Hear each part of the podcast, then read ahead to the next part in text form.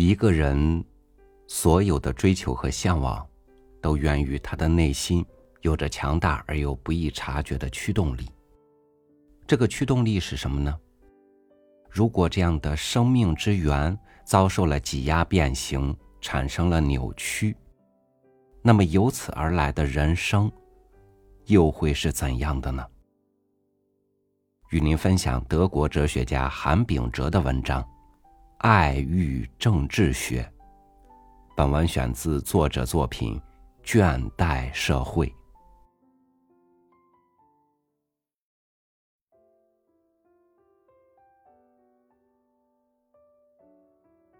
爱欲是万物之源。当我凝视一具美丽的身体。我已经踏上了通往美的道路。爱欲刺激和推动灵魂去创造美，使精神升华。受爱欲驱使的灵魂，能够创造出具有普遍价值的美的事物和行为。这就是柏拉图的爱欲说。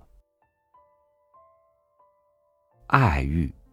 并非普遍认为的那样与感官和快乐对立，只是因为今天的爱情被世俗化为性爱，爱欲才逐渐远离了他们。柏拉图认为，爱欲指引着灵魂，拥有支配灵魂所有部分的权利。欲望、激情和理性。灵魂的每一部分都有着自己独特的快乐体验，并以自己独特的方式诠释美。而今欲望占据了灵魂之快乐体验的首要位置，因此现代人的行为很少由激情驱动。古希腊人的激情概念还包含着一种不顾一切要破旧立新的愤怒，而今的愤怒。顶多是不快和不满，破旧立新是不可能的，现存事物会继续存在。没有了爱欲，理性也退化成以数据为基础的运算，而那些无法计算的、不同寻常的事件，则不在其运算范畴之内。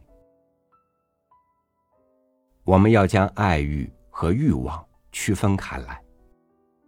前者不仅在欲望之上，而且在激情之上，它能激发勇气去践行美。激情成为爱欲与政治的连接点。当今政治已经丧失了激情的力量，也丧失了爱欲的力量，退化为单纯的劳作。新自由主义促进了全社会的去政治化，也导致爱欲。被性和色情所取代，愿望是它的基础。皮带社会中，自我隔离的劳作主体身上的勇气也消失殆尽。以我们的名义采取共同的行动，是不可能的。爱情政治学是不存在的。政治是对抗性的。但政治行为在一定层面上与爱欲有着千丝万缕的联系。爱欲存在着一种政治的变形。每一个爱情故事背后都有政治活动的背景，也都指向了爱欲与政治的关联。阿兰巴迪欧虽然拒绝承认政治与爱情的直接联系。却认为生活与爱情的强度之间存在着一种隐秘的共鸣，而人们对生活的投入完全是政治理念的体现。两者如同音色和音量完全不同的两种乐器，却由一个伟大的音乐家编入同一乐章，并以一种离奇的方式相和而鸣。政治活动作为集体。对另一种生活方式、另一种更公平世界的向往，与爱欲有着深层次的制约关系。爱欲可以成为政治斗争的能量源泉。爱情是双人舞，它打破了一人视角，让世界从他者、从别处的视角中重生。情节的翻转是爱情经验和经历的重要特征。很明显，在爱情的作用力下，只要我真的忠于他，我从头到脚的惯常姿态和生活方式都会彻底改变。不同寻常的事件是真相的时刻，是将崭新的、全然不同的存在方式引入寻常状态的一刻。它让一种百口莫辩的情形发生，为了他者的存在打破了同质化。不同寻常的事件的本质是破旧的否定性，而这也是立新的开始。事件性将爱情与政治或者艺术连接起来，它要求所有人对事件保持忠实。超验的真实被视为爱欲的普遍特征。变形或者他者的否定性，在性这里是不存在的。性的主体都是一样的。在他身上不会发生事件，因为可供消费的性对象并不是他者。性从属于那个可以复制同类的惯性制度，是一个自我对另一个自我的爱，缺乏差异的否定性，因而无法完成双人舞。色情加剧了这种惯性化，因为它彻底消除了差异。色情的消费体验中不包含任何性的反抗，因此仅仅是独舞。色情图像中也不包含任何有反抗意识的他者，更不存在任何真实的反抗，甚至没有所谓客套和距离感。特别能体现色情本质的是那些完全不涉及触摸和爱抚他者的场景及自慰的画面。这种通过抚摸和喜爱自身发生的自我情欲，保护自我免受他者的触碰，因此，色情升华了自我的自恋倾向。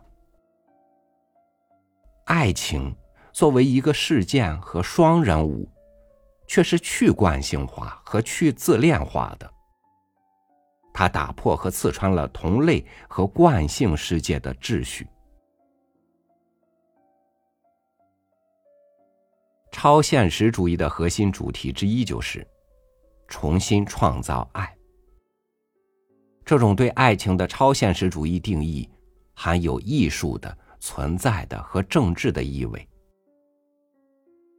安德烈·布勒东曾赋予爱欲这样无所不包的意涵：唯一与人类和宇宙相称的艺术，唯一能够引导它胜过星辰的。是爱欲，在超现实主义看来，爱欲是语言和存在的诗意的革命的媒介，它被升华为创新力量的源泉，也滋养了政治活动的发展。凭借他的万有之力，他将艺术的、存在的和政治的事物联系到一起，表达出来的爱欲。代表着对其他个体生命形式和社群组织的革命性的渴望。是的，它维护着人们对未来的忠诚。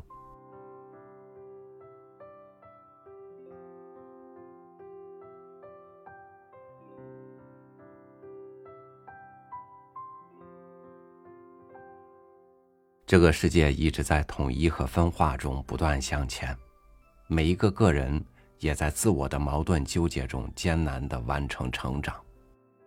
过去我和大家分享过许多篇鼓励大家看到自己的文章，而今天我又通过这篇文章和大家共同学习如何更多的去看见他人。这是矛盾的吗？或许，单就今天的文章来说，我们可以换一种理解。欲望，说的是我的人生；爱欲，表达的是我和人生。感谢您收听我的分享，我是超宇，每天为你读书，明天见。